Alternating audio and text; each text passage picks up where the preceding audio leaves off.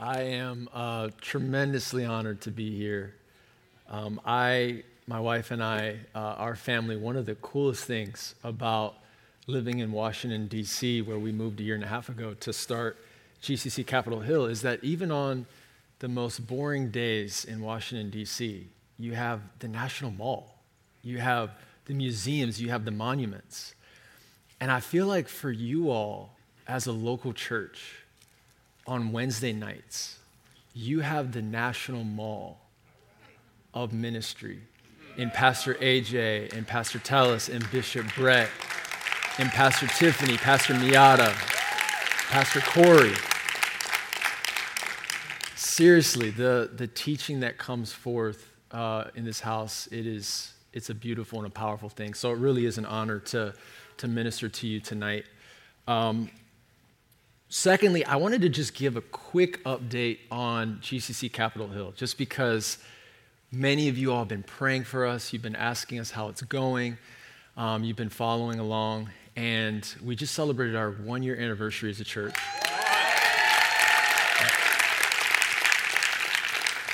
And just inspired by Grace Loves and all that Pastor Corey has done here uh, in Chantilly, your all's generosity, what you're doing in the community, we've, uh, we've attempted to do really um, same kind of thing.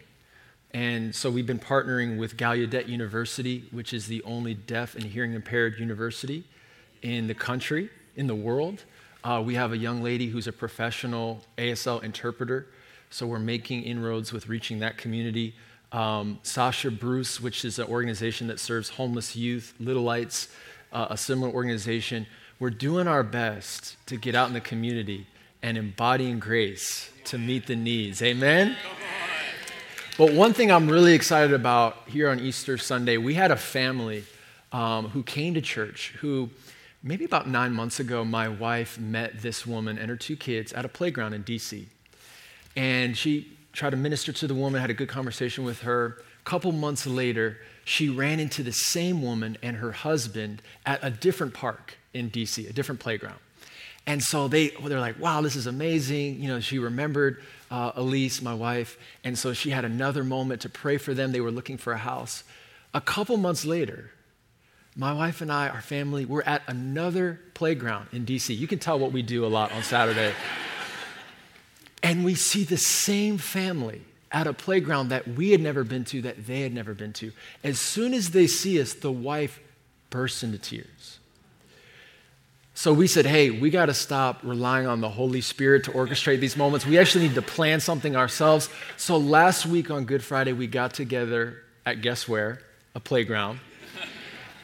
And at the end of, of our time, the husband, who they've gone through a lot, um, looks at me and he goes, Hey, we're going to come to church on Sunday. And they came with their family. They had an amazing time. That's a small example of what happens when we plant churches, when we see every city or every ward in Washington, D.C. with a Grace Covenant church. Amen? Amen? Tonight, we are continuing our series, But Why? Why did Jesus have to die? Now, in case you're, uh, maybe this is your first Wednesday in a while or you're new here, Pastor Corey kicked off this series talking about how Jesus brought us out from underneath the spear, that Jesus purchased our freedom. Pastor Jermaine continued talking about the key that Christ has given us through his resurrection life, that we now live in that resurrection, from the reality of that resurrection. And then last week, Pastor Duke, that we've been brought near the Apostle Paul talked about how we've been brought near by the blood of Jesus. And so now we're on this journey of discovery. I love that picture where we are getting to know what it means to walk with God and to be changed by Him. And so, so far, most of these messages have centered on how the cross impacts our life, and relationship with God.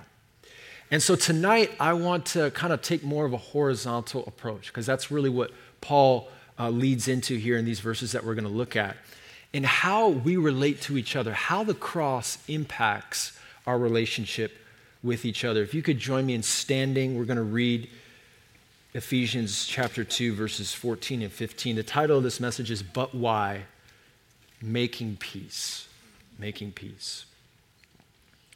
For he himself is our peace, who has made us both one and has broken down in his flesh the dividing wall of hostility by abolishing the law of commandments expressed in ordinances, that he might create in himself one new man in place of the two, so making peace. You can go ahead and have a seat. Father, we thank you for this peace that your Son has secured for us. Lord, I recognize even in a church, God, there's conflict, there's things that we have to work through. And so I'm asking that the peace of Jesus Christ would reign in our hearts tonight in Jesus' name. Amen. Peace seems pretty elusive today, just culturally speaking. Like if we just look at various aspects of our culture today, peace can be hard to find. A couple nights ago, Minnesota Timberwolves star defender Jaden McDaniels punched a wall out of frustration at the end of the first quarter, and as a result, broke his hand. In the same game, on the same team, veteran power forward center Rudy Gobert punched his own teammate at a timeout in the team huddle resulting in a one game suspension. In one game, this team t- lost two of their better players. Hostility amongst the same team. We've been following over a year now the conflict with Ukraine and Russia, the rising death toll. Tens of thousands of people have been killed in that war. You see it in the business world. When I was a finance major, we learned about hostile takeovers Elon Musk taking over Twitter, $45 billion, complex lawsuits, massive layoffs. In DC and locally, my backyard, there's been a series of carjackings. Had a buddy who we coached our uh, eight year old uh, kids basketball who recently was a victim of a hit and run.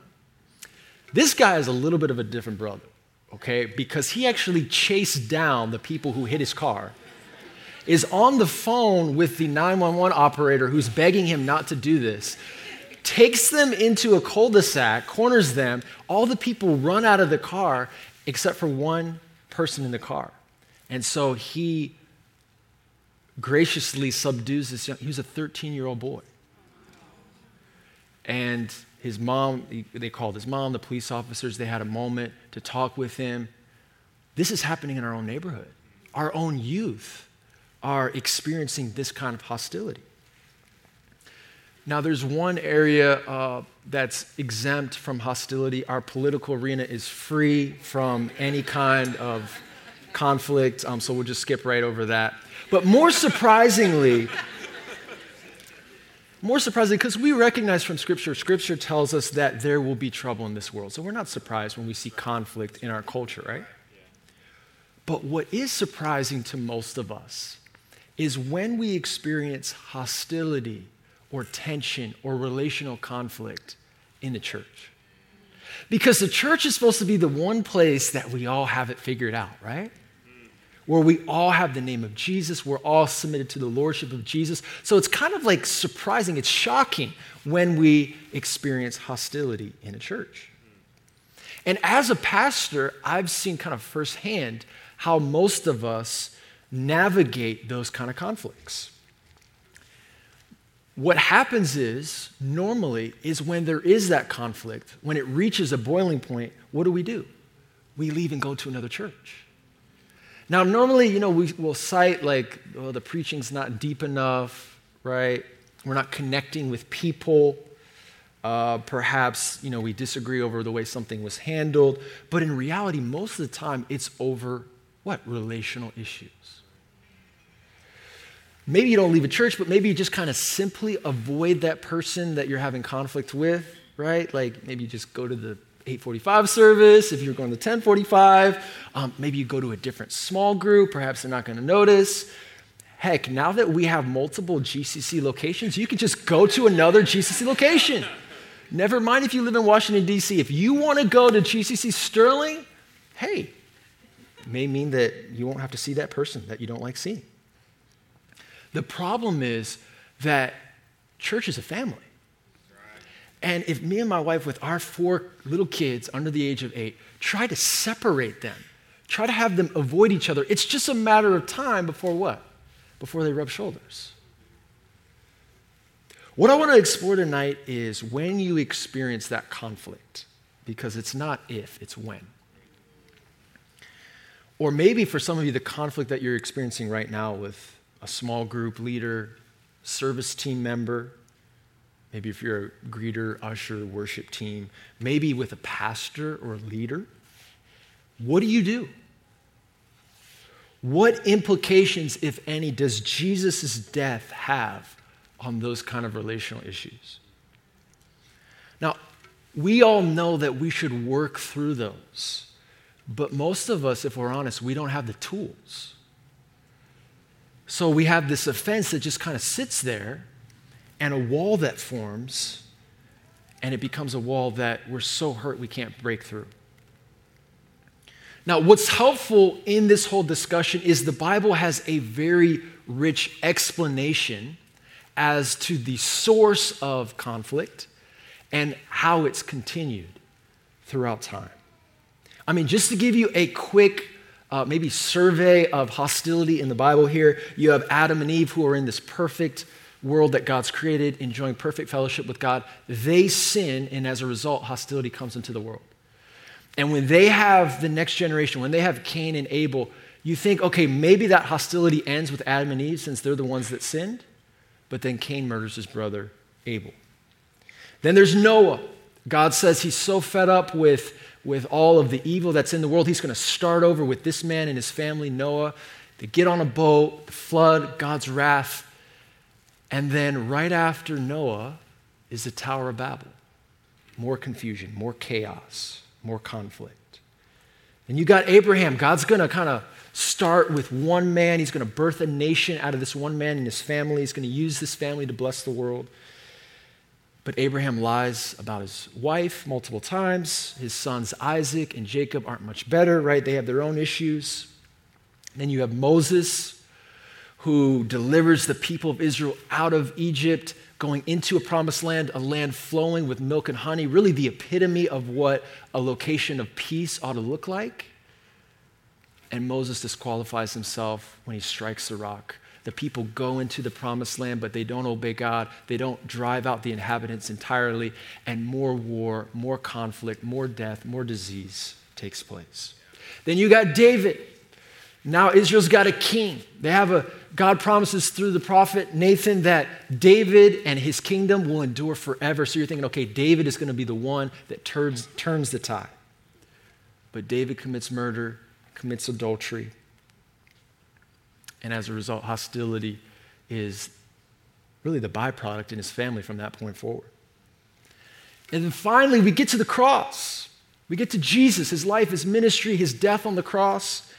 And you, you figure, okay, now things have been righted completely. We'll never have any more conflict again. And then you have Ananias and Sapphira, who lie to the Holy Spirit and are struck dead.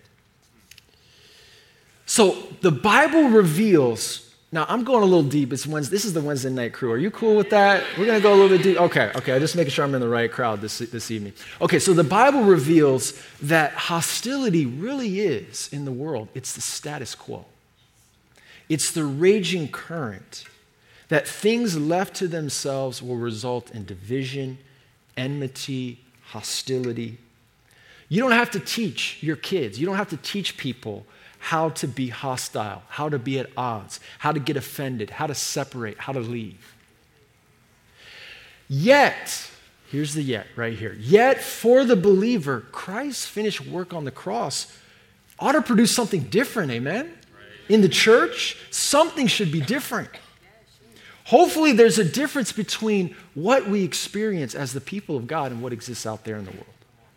And so that really sets up Paul in his letter to the church in Ephesus is he's writing to help them overcome a very specific uh, tension between two groups the Jews and Gentiles. And the challenge for me this week as I'm getting through as I was going through this passage is that most of us aren't too familiar with like Jewish practices. And, you know, we read this passage, it's like the laws and commandments expressed and ordinances. What, anybody follow me here? Like, it's just like, it seems like almost like another language, right? So, a little bit of context you have Jewish Christians who see the inclusion of the Gentiles, this people, this new people who've been brought into the family of God, as inferior because they lack the rich, extensive history that the Jewish, the Jewish Christians had. They could trace their lineage all the way back to Abraham. The Gentiles didn't abide by the same dietary uh, regulations, they didn't observe the same religious days uh, and festivals, they didn't circumcise their boys. And so then you had the Gentiles who saw the Jews as rigid, um, they saw them as proud, almost as like a bit standoff, standoffish. So I want to provide a little bit of a uh, modern day example. Now, this is. Uh, this is always, you know, as soon as you mention politics, everybody gets on alarm. I promise you, I'm not going to offend anybody with this.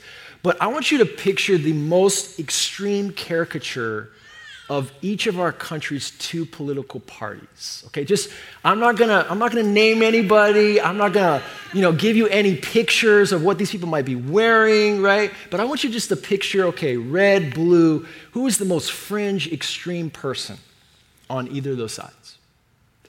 Now imagine both of them radically get saved at Grace Covenant Chantilly and they've been asked to lead by Pastor AJ, by Hannah Beth, they've been asked to lead a small group together.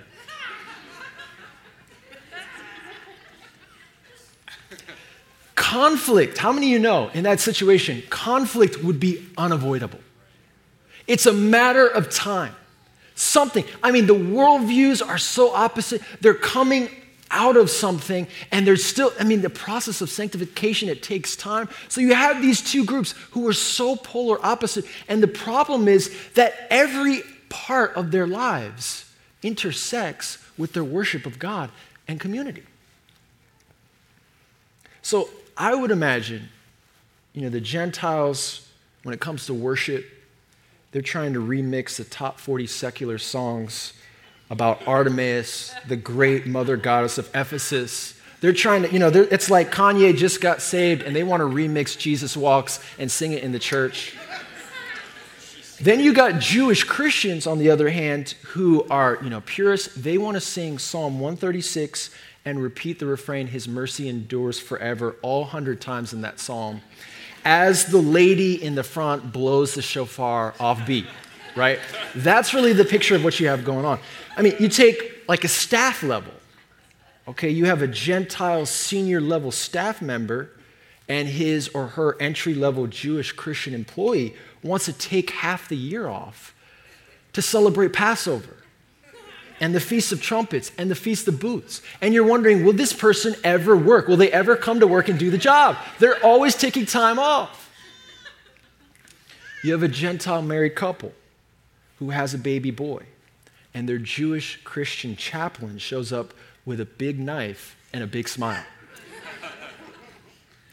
Church picnics. The newly saved Gentile caterer brought pulled pork but forgot the pulled chicken. And now you have Jewish Christians angrily eating potato salad on the side. Now, I'm exaggerating a little bit, but I mean, it's just, you're getting the picture. It's just a matter of time. Everything as a church is so intertwined. We bring our culture, we bring our language into things. In fact, one church growth specialist, an ecclesiologist, somebody who studies churches, looked at our every nation world and said, I love what you guys are doing. You guys are doing a great thing. But one thing you need to stop doing if you want to grow stop doing this multi ethnic thing. It's too hard. It's really cool to be multi ethnic, right? I mean, it looks good on social media, on the pictures, and the website, right? We got every person represented there. But do you sing Chris Tomlin or Todd Dulaney? Do you have a small group cookout on the 4th of July or Juneteenth? Are we going to do, when we come together as congregations, are we going to do the service in English and translate to Spanish and Korean? Or are we going to do the service in Korean and translate to Spanish and English, or are we going to do the service in Spanish and translate to English and Korean? And that's just three languages. These are, these are really pressure points. Multi ethnic church, these are some of our pressure points, and pressure points often lead to hostility, conflict, issues that have to be resolved, that have to be worked through. So, what do we do with all this hostility? I want you to look at how our passage starts and ends today, just two verses. Verse 14 For he himself is our peace. That's how it begins. And then it ends, the last three words, these two verses, talking about Jesus, so making peace. So Jesus is our peace, and he's on a mission to make peace in us. Now, Paul, this is really a major theme of the book of Ephesians. He begins the book of Ephesians after he introduces himself. He says, Grace to you and peace from God our Father and the Lord Jesus Christ. Sounds like kind of a perfunctory greeting. He does that in a lot of his other letters. But really, grace and peace are major themes in Paul's writings. We talk a lot about grace in the church, but not so much about peace. Paul uses the word peace 43 times in his letters. Eight of those are in Ephesians. Four of those, half of those, are right here in this section, these couple verses. So if we're going to overcome offense, the hurt, the bitterness, the conflicts that we have with each other, we need to know one, what is peace? Two, how do we experience it? Three, when it gets hard, why do we need it? Why is it worth it to contend for that? So, first, what is peace? Now, I would submit to you that most of us have an inaccurate view of peace. Peace to me, at first, you know, when I first hear it, it kind of seems a bit squishy to me, like really passive, weak. Peace is like, you know, you're walking around, you don't want to rock the boat, you're tiptoeing around, you're, it's like this artificial harmony, making sure everybody's good. It's like the family that has all kinds of issues, but on you know, Easter or Christmas or Thanksgiving, we're going to sit around the table and pretend like everything's good, right? Like nobody asked Chandra about her relationship. Nobody asked Brian to talk about politics. Like we're going to just pretend that we're all good here, okay? That's kind of the image I think we have of peace. But when Paul talks about peace, really he's talking about two things. One, in its most broadest sense, he's talking about our well being. Our well being. Now, what I love, I get Christmas cards from many of you. I love Pastor Duke, Mrs. Kathy, I love your Christmas card. Because every year when they send their Christmas card, you see the two of them, they're smiling, they have their three adult children, their spouses, they have all the grandkids. And when you see that picture, that seems like a well a family that has a sense of well-being. Amen? Like that's just. And that's really a picture of what peace is. It's, it's this well being. It's like, I'm sure there's issues going on in your family. I'm sure there's things happening. But internally, there's this non anxious presence.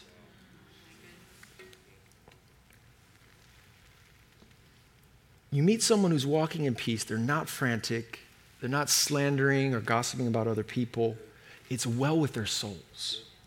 And often the peace that they're experiencing is in spite of some real turbulent waters that they're navigating relationally, maybe in their health. Meaning, peace doesn't mean easy. Peace doesn't mean easy. And most of us, when we think about peace and experiencing it, we think, okay, if I could just get a more peaceful situation, a new life, a new job, a new city, maybe a new church, then I would live a peaceful existence. And yet, what picture, when you think of Jesus, because Jesus is our peace, when you think of Jesus and peace, what do you think of? I think of Jesus in the boat as the wind and the storms are raging. And there, the circumstances are absolutely insane. The disciples are frantically trying to save their lives, calling on him to do something, and he's asleep. Maybe you're thinking at this point, well, I don't, I don't really have any difficulties with anybody in the room. I don't have any real offenses. And I would suggest to you, if that's the case, then maybe one, you haven't been here long enough. Or two, you haven't been close enough to anybody to have conflict. If, you, if you've been here for a while and you don't have any conflict, that actually might be part of the problem. Because you can't be at odds with somebody that you're not in proximity with. Peace is both a general well being, but then it's also acceptance or friendship, even despite real differences, and at times even offense. Again, going back to Jesus being our peace, think about some of the relationships that he had. James and John, they're calling down thunder or lightning from heaven, right? They're, they're asking Jesus to sit on his right hand and his left. And Jesus is still choosing to walk with these men. Judas, who for three years Jesus is watching steal money from the money bag, he knows Judas is going to betray him, and yet he still chooses to walk in peace with Judas. Peter, who denies him three times. Thomas, who doubts him. These are people who had serious issues, and yet Jesus overlooks offenses and, in the midst of tremendous challenges relationally, chooses peace. I mean, you look at this church. People like Bishop Brett and Pastor Jim who've walked together for decades. Pastor JC, Pastor Tiffany, Lou, patriarchs, Pastor Corey. I mean, there's so many examples here in this room of people who've chosen to walk together and to choose the cross over their offenses. So, how do we experience that peace? Peace, peace is a person. We talked about that. Jesus is our peace. And I would just add to that if anything besides Jesus is our peace, anything, even good things, like if our common interests or our personalities, like we really love when this person preaches, or we really love when our worship team does this song, or our history, what happens when new people join? What happens when we don't sing the song that we like? What happens when that preacher doesn't preach? What happens when fill in the blank? If anything besides Jesus is our, is our peace, it's just a matter of time before we're going to walk away. Peace is a person, peace is an act. I think a lot of times when we think about Jesus, we think he had this kind of peace aura that just emanated from him. And if we know Jesus, that peace aura will emanate from us. And that's where the cross comes in. Because peace was an event, it was the cross. And Pastor Duke touched on this. Now in Christ Jesus, you who once were far off have been brought near. How? By the blood of Christ.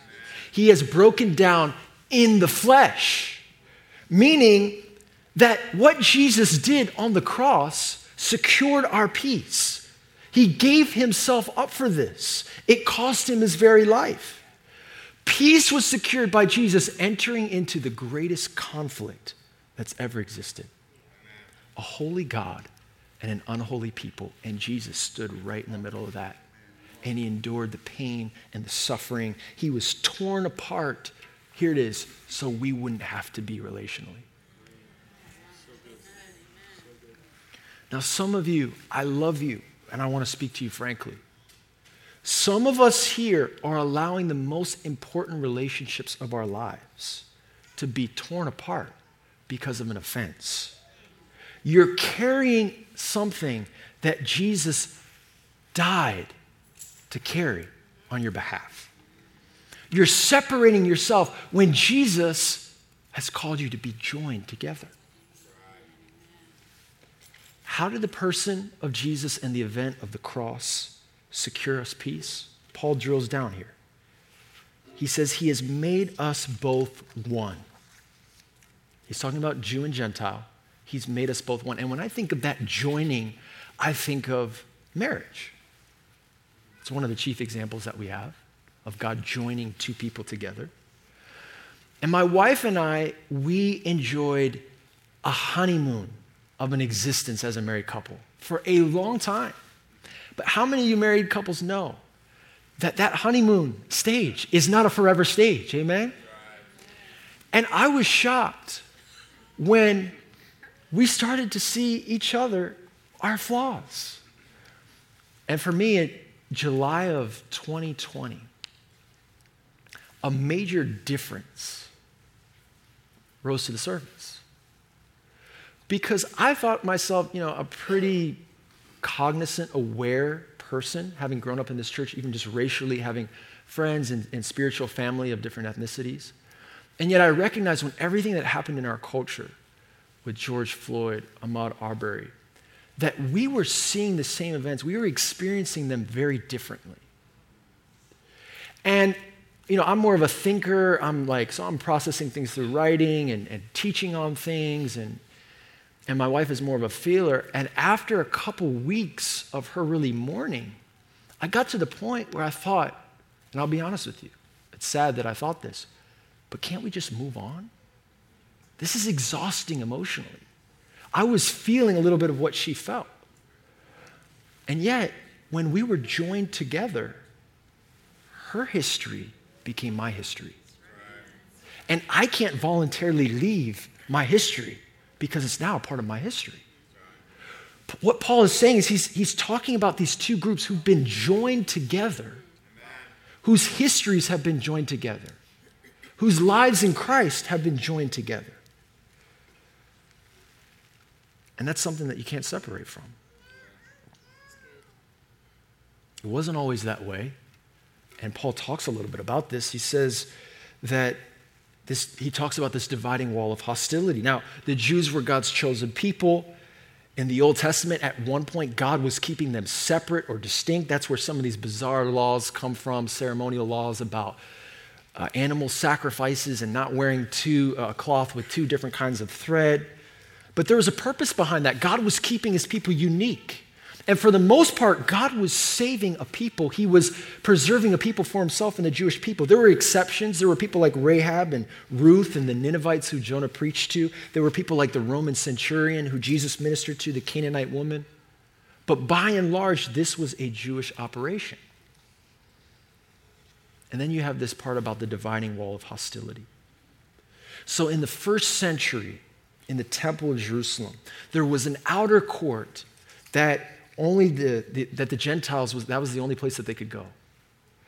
And there was an inner court that where that's where the Jews could worship. And separating those two areas was this wall of partition that kept the Gentiles out from worshiping with the Jews. And there was actually an inscription on the wall in Greek. It said, No stranger is to enter. Whoever is caught will be himself responsible for his ensuing death. So if a Gentile was to somehow get through that partition, it would result in, in death. Which makes Paul's analogy here all the more powerful that Jesus has broken down in his flesh that dividing wall of hostility. I mean, picture for a moment that Berlin Wall. It's not just the physical barrier, it's what that barrier represented. It represented two opposing ideologies. It represented families being separated. It represented two radically different futures for two halves of a city. And so the wall had to come down. And for Paul, that dividing wall was a symbol for the ceremonial law that existed prior to Christ's death to keep the Jews unique, to keep the Gentiles out. That wall had to come down. And so, all these ordinances circumcision, sacrifices, food restrictions, washings Jesus abolished them when he went to the cross. He made them obsolete. When he died, he fulfilled all those things. No dietary restrictions because he was the bread of heaven. No circumcision because now baptism was to be the sign. No washings because Jesus spoke a word over us that we're clean no sacrifices because Jesus was the ultimate sacrifice. Here's what Paul's getting at peace is not passive. Look at the verbs here. Christ is breaking down the dividing wall. He's abolishing the law of commandments. He's creating a new man. There was a guy who ministered here, pastor, maybe a decade or, or longer ago. He was a South African, a white South African who ministered during the apartheid time in South Africa. And he wrote a book called We Start at Finish. Now, I'll be honest, I didn't read the book. But I love the title. I love the title. We start at finish. We don't start at start. See, m- many of us think that when it comes to reconciliation, when it comes to peace, that we need to do something in order to secure that peace. But Jesus has already done it for us. We don't start at start. But for others of us, we think we finish at finish. That Jesus has done the work, so now everything should be good. Why do I have to forgive? Why do I have to be with that person?